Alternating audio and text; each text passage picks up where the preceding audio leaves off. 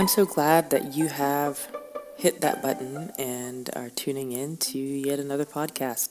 I'm diving into something really challenging. I am celebrating this Advent season, and that's not the super challenging part. The super challenging part is that I'm planning to write every day as I discover what this season is all about and the history and all those kind of details as someone who wasn't raised celebrating Advent. So uh, I hope you'll join me each of these days and feel free to leave comments, questions as we do this together.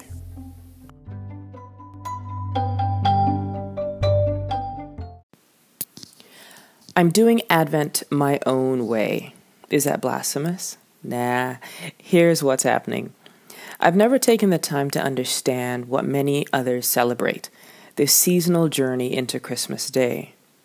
Advent means the arrival of a notable person, thing, or event. I'm a Seventh day Adventist, looking forward to the arrival of Jesus for the second time. That's kind of been as far as my emphasis on Advent has gone. We Adventists aren't a liturgical people. Nevertheless, I have understood anticipation. Like each Christmas morning when my dad made breakfast, it was so good fried dumpling, or bake, you may call it, ackee and saltfish. Oh, the smell, the taste. Our British background means we didn't have a culture of Thanksgiving feasting each November. We did have birthday parties, but aside from getting birthday cards with British pound notes enclosed from my grandmother's each year, there wasn't a birthday ritual. And I use the word ritual, though I guess I mean more of an quote unquote unspiritual habit. Ritual sounds clearer, though, more intentional, more full of beauty. Our one ritual was, and still is, Sabbath. Sunset Friday to sunset Saturday, 52 times a year. Holidays were kind of fluid, a consequence of living far from extended family. Ritual creates stability. Last year, I began to dip my creative toes into Advent and created an Advent calendar for my girls. I didn't want to buy the sort that are loaded with chocolate or toys. I wanted something that would be fun and encourage family connection. Plus, I thought about this really late, so I had to create my own thing.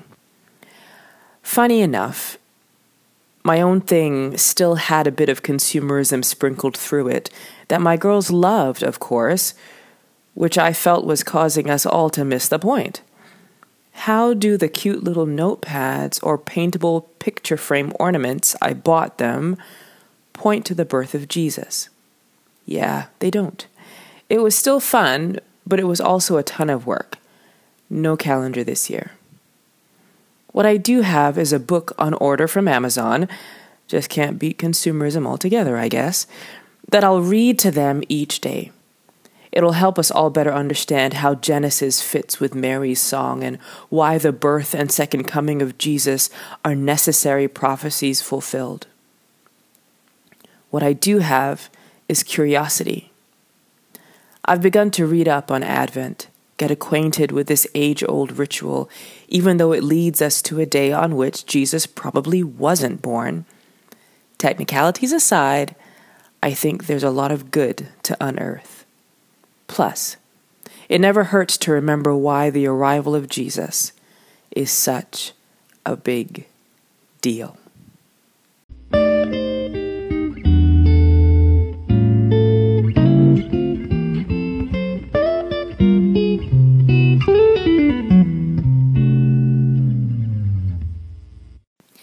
The second piece is called History Belongs, and it's also about discovery. I wrote it on March 13, 2008, and you can find it on my blog. History belongs to those who pray. That's the lyric, and it sort of scares me. There's something to be said for owning the past and for owning it because you prayed and believed and God answered in agreement with your prayer. If only I believed. I used to avoid cooking as if it were a leprosy conduit. I know, melodrama. But honestly, I'd rather wash dishes, mop the floor, take care of the messes that people make because they decided to cook. Then somehow, amidst my resistance, I started to cook and enjoy it. I realized that I had to find a method that worked for me. There's value in that. We each learn differently, and consequently, our culinary experiences also differ. I need color, order, simplicity, and a touch of challenge. A well written recipe is golden. A great picture is a treat.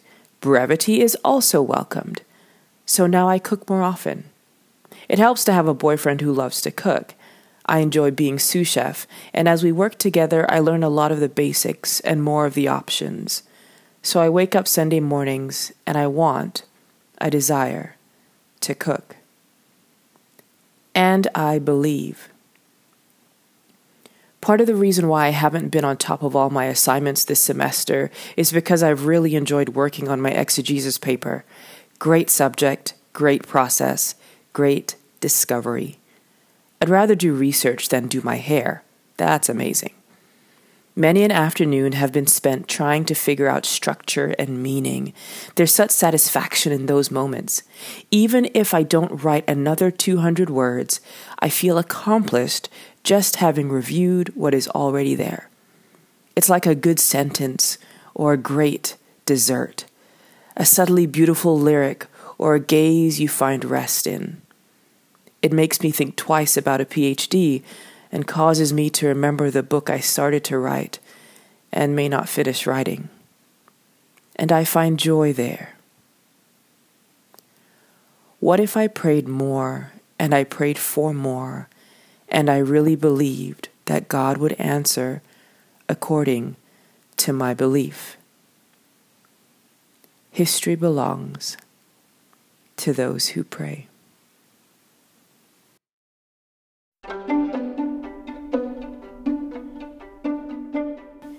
Why am I doing this? I'll probably ask myself that question every single day. If you follow me on Instagram, at Word Habit the podcast, and if you don't, you should. If you follow me there, you'll know that I wrote this today. I'm pushing myself to write daily about Advent. It's my way of learning, of digging deeper. And, to be super honest, I need this time to rediscover why Jesus is a big deal. Maybe that sounds strange to you because I'm a pastor and I should know why Jesus is a big deal. Well, Here's what else I wrote My connection time with him has been shallow.